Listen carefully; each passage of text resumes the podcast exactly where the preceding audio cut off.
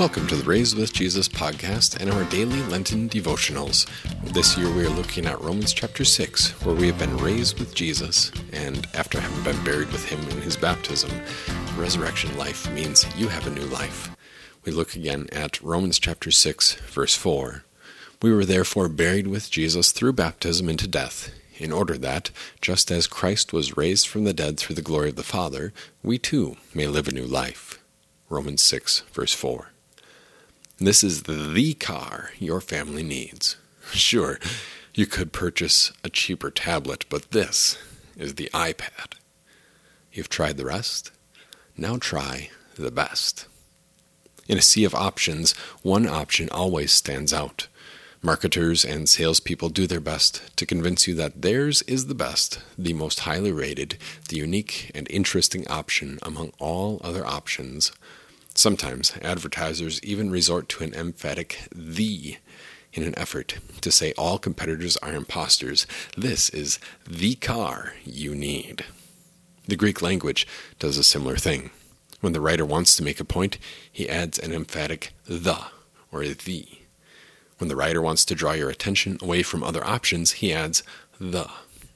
But that extra emphatic the is usually dropped from a translation. Take, for example, today's verse.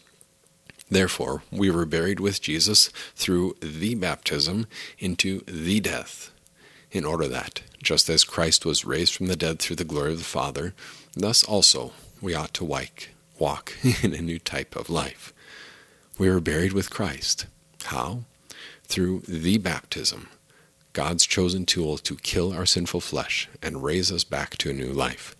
This is the way God has chosen to unite us with Christ. We are joined inseparably to Him, and God uses our baptism to accomplish it. We are buried through baptism into the death. Whose death? Buried into Christ's death, the death above all other deaths, the death which alone pays the infinite debt of sin in the sight of the infinite God. There is no other death that matters so much, not even our own. This death the death, atones for sin and grants life to you and me in baptism. We pray. Lord God, fix our eyes on Christ this Lenten season. Let us see and cherish his perfect life, hear and cherish his word of forgiveness, eat and drink and cherish his true body and blood for forgiveness in the sacrament.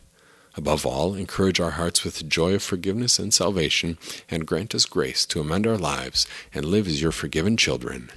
Amen.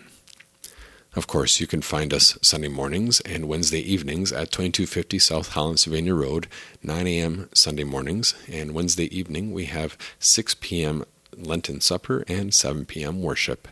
God bless your day.